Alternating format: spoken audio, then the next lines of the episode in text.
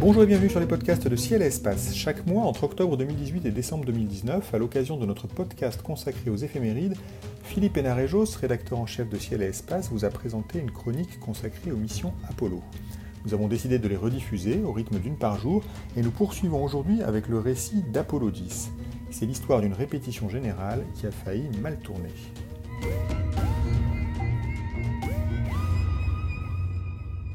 Rendez-vous compte, le 18 mai 1969, quand la fusée Saturne V d'Apollo 10 quitte le sol depuis l'ère de lancement 39 mai de Cap Canaveral, cela fait à peine sept mois que pour la première fois, un équipage est allé dans l'espace à bord d'un vaisseau Apollo. Cela fait moins de cinq mois que pour la première fois, un vaisseau Apollo a fait le tour de la Lune. Et cela fait tout juste deux mois que pour la première fois, un module lunaire a été piloté par un équipage dans l'espace. Et pourtant, ce 18 mai 1969, les astronautes d'Apollo 10 décollent pour une mission d'une complexité jamais atteinte. Ils doivent tout simplement faire une répétition générale du premier alunissage. Oui, on peut s'autoriser ce terme exclusif des années 60 de temps en temps, en lieu et place d'atterrissage, qui est le terme consacré, qui, si tout se passe bien, cet alunissage sera tenté en juillet suivant. Répétition jusqu'à quel point? Eh bien d'abord, il faut aller au-delà de ce qu'a fait Apollo 8, la seule mission à avoir fait le tour de la Lune. Il faut faire 31 révolutions autour de la Lune au lieu de 10. Ensuite, il faut répéter les manœuvres d'Apollo 9, mais cette fois, non pas autour de la Terre, autour de la Lune. Il faudra faire descendre le module lunaire vers la surface de la Lune. Il va falloir tout faire, sauf se poser. Apollo 10 doit donc ouvrir la voie. Les pilotes du module lunaire, Tom Stafford et Gene Cernan, doivent effectuer toutes les manœuvres de descente vers un point qui a été décidé dans la mer de la Tranquillité jusqu'à 15 000 mètres d'altitude, 15 km. À bord, une pancarte les met en garde une dernière fois contre une folle tentation, interdiction de se poser avec ce vaisseau. Mais ils le savent bien, leur module n'est pas encore prêt. Ses pattes n'ont pas les amortisseurs nécessaires à l'atterrissage. Et il est encore un peu trop lourd. Et de toute façon, aucune sortie en scaphandre sur la Lune n'est prévue.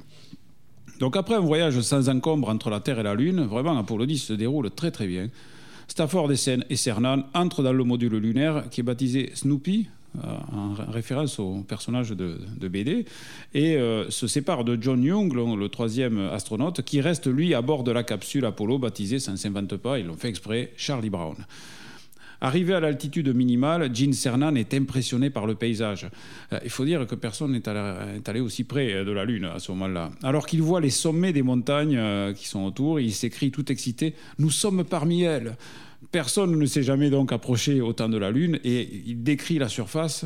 Il dit cette surface, elle est très douce, comme de l'argile mouillée, comme un lit de rivière à sec au Nouveau-Mexique ou en Arizona. À ce moment-là, au lieu de rallumer le moteur de descente pour freiner euh, de manière finale en vue de l'atterrissage, ce qui serait le cas si on se posait sur la Lune, Tom Stafford doit larguer l'étage inférieur du module et mettre à feu son moteur de remontée pour regagner l'orbite. C'est là que se produit un incident. Aussitôt la séparation effectuée, le vaisseau se met à tournoyer dans tous les sens. Alors cela arrache un juron à Cernan, excusez-moi, je vous, le, donne, il dit Fils de pute Pas le genre. Français? Il français. Euh, son of a bitch. Merci. pas, le, pas le genre de langage accepté par la NASA, surtout quand on est en direct devant le monde entier. Mais Stafford, lui, ne dit rien. Il manœuvre le manche et en quelques secondes, 8 secondes, il réussit à stabiliser l'engin. Les astronautes ont eu une belle frayeur parce que commencer à partir en vrille à 15 000 mètres de la Lune, ça pouvait être très dangereux. En fait, on constatera plus tard qu'ils avaient commis une erreur de procédure, ils avaient mal configuré l'ordinateur de bord, qui ne comprenait pas du coup qu'ils se trouvaient dans un cas d'abandon de mission et donc qui donnait de mauvaises indications d'orientation au vaisseau. Heureusement, Tom Stafford, astronaute expérimenté, a eu les bons réflexes et a rétabli la situation.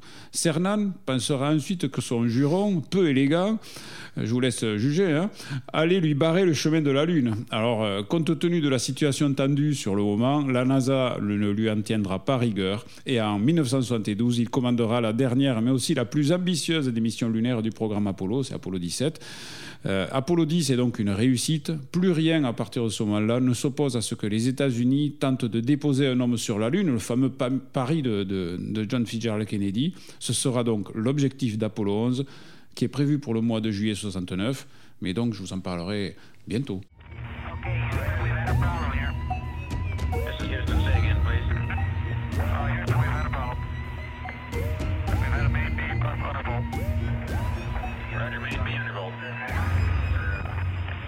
Okay, stand by 13. We're looking.